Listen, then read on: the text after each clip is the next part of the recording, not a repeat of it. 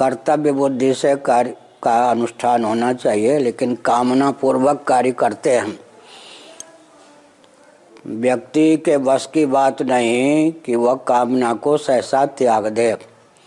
बहुत गर्मी लगती है तो व्यक्ति उन्हीं कपड़े आदि उतार देता है, फिर भी ज़्यादा गर्मी लगती है तो केवल बनियान पहन कर रहता है, गंजी, और गर्मी लगती है तो नीचे वस्त्र धारण किए रहता है लेकिन गर्म कपड़े नीचे से उतार देता है, बनियान को उतार देता है। इसी प्रकार से जब वैराग्य की प्रगल्भता होती है तब जाकर व्यक्ति निष्काम होता है, एकाएक निष्काम नहीं होता। कामना और कर्म का वेग शिथिल करने के लिए पहले कर्म करना चाहिए। पायलट को देखा होगा, जो भारतीय यान का, वायुयान का पायलट होता है या हेलीकॉप्टर का पायलट होता है, कुछ समय तक अपने यान को पृथ्वी पर चलाता है। उसका उद्देश्य क्या होता है? पृथ्वी को छोड़ने के अनुकूल बल और वेग का आधान यान को हो सके। लेकिन बस इत्यादि को जो स्टार्ट करते हैं, ट्रेन आदि को पृथ्वी पर चलाने के लिए।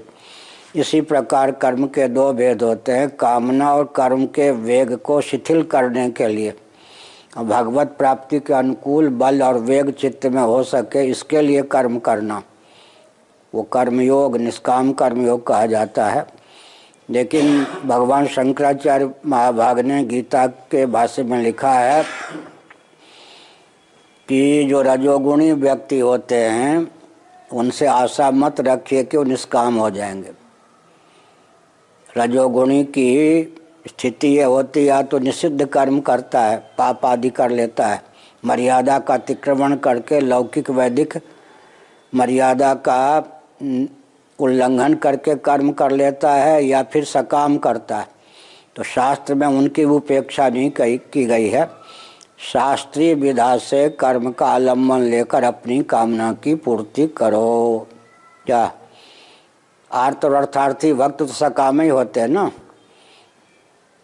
जगत को पाने के लिए संकट दूर हो, इसके लिए भगवान को पुकारते हैं, और धन वैभव रिद्धि सिद्धि प्राप्त हो, इसके लिए भगवान को पुकारते हैं। तो भगवान ने आर्त अर्थार्थी भक्तों की निंदा तो नहीं की, भगवान के प्रिय होते हैं। भगवान का आखिर आलम्बन तो लिया ना, कामना पूर्वक सही। तो भगवान आर्त अर्थार्थी भक्त की भी निंदा नहीं करते हैं, लेकिन उससे ऊंची कामना वाले जिज्ञासु होते हैं। भगवान की इच्छा से, भगवान को प्राप्त करने की भावना से भगवान का आलम्बन लेना, पूजा पाठ करना, स्वधर्म का पालन करना, वो भी कामना है, लेकिन भव की नहीं, भगवान की कामना। जो ज्ञानी होते हैं भगवान उनके साक्षात आत्मस्वरूप हो जाते हैं। ज्ञानी तो आत्ममेव मतम, वो सर्वथा निष्काम होते हैं। तो वही है, आत्मकाम बीच में, अनात्म काम नीचे, ऊपर आप्त काम। बृहदारण्यक उपनिषद शंकर भाष्य। अनात्म काम, अनात्म वस्तु में जो नश्वर हैं उनकी कामना से कर्म करना। फिर आत्मा को प्राप्त करने के लिए श्रवण मनन निधिध्यासन समदम आदि का आलम्बन लेना, आत्म काम। और अंत में आप्त काम, पूर्ण निष्काम हो गए। तो अनात्म काम हो क्या, चाहे भव को, लेकिन आश्रय ले भगवान का। गीता का सातवां अध्याय, वो भी भगवान का भक्त है आर्त अर्थार्थी। क्या भव को चाहे, पदोन्नति चाहे, धन चाहे, मान चाहे, लेकिन आलम्बन ले धर्म और ब्रह्म का, परमात्मा का। आश्रय भगवान का, विषय जगत को बनाया। वो कौन हुआ? आर्त और अर्थार्थी भक्त। सकाम तो है, आश्रय भगवान का लिया है, धर्म का लिया है। और जिज्ञासु भक्त होता है, आश्रय भी भगवान का लिया, विषय भी भगवान को ही बनाया। सोने में सुगंध, मैया सक्त बना पार्था योगम योजन मदाश्रय असम संयम समग्रम माम यथा ज्ञासे तत्णु।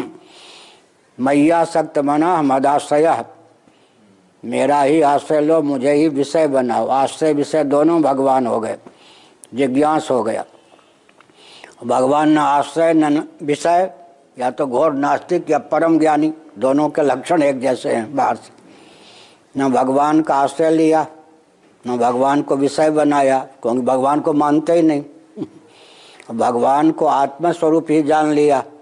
आश्रय तो दूसरे का लिया जाता है ना, आश्रय दूसरे का लिया जाता है। जब भगवान को आत्मीय जानते हैं तो भगवान का आश्रय लेते हैं। भगवान को आत्मा स्वरूप ही जान लिया, आश्रय भी भगवान का नहीं। विषय भी क्यों? विषय तो बनाता है कोई अपने से भिन्न को ना। क्या ऐसे नेत्र का विषय अपने से भिन्न बनेगा? ऐसे विषय किसको बनाते हैं? अपने से भिन्न को। जब भगवान आत्मा ही हो गए तो फिर न आश्रय रहे भगवान न विषय, साक्षात आत्मा स्वरूप हो गए। और नास्तिक भगवान को मानता ही नहीं, इसलिए न भगवान का आश्रय न भगवान को विषय बनाता। बीच वाले जो हैं, भगवान के प्रभाव का ज्ञान होने पर भगवान का व्यक्ति आर्त अर्थार्थी भक्त बनता है। आर्त अर्थार्थी भक्त क्या होता है? आश्रय लेता है, भगवान का विषय बनाता है भव को, लेकिन भगवान उसके चित्त को इतना आकृष्ट कर लेते हैं कि अंत में भव को छोड़कर भगवान को ही विषय भी बना लेता है।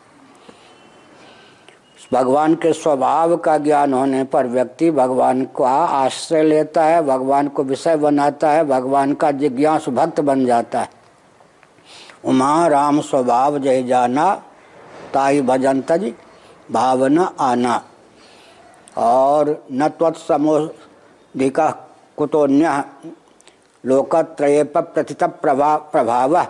अर्जुन ने कहा भगवान को, भगवान के प्रभाव का ज्ञान सुनने पर अर्थ अर्थार्थी भक्त होता है, स्वभाव का अंकन हो जाने पर जिज्ञासु भक्त होता है, स्वरूप का ज्ञान हो जाने पर ज्ञानी भक्त हो जाता है। अर्थ अर्थार्थी सकाम होते हैं,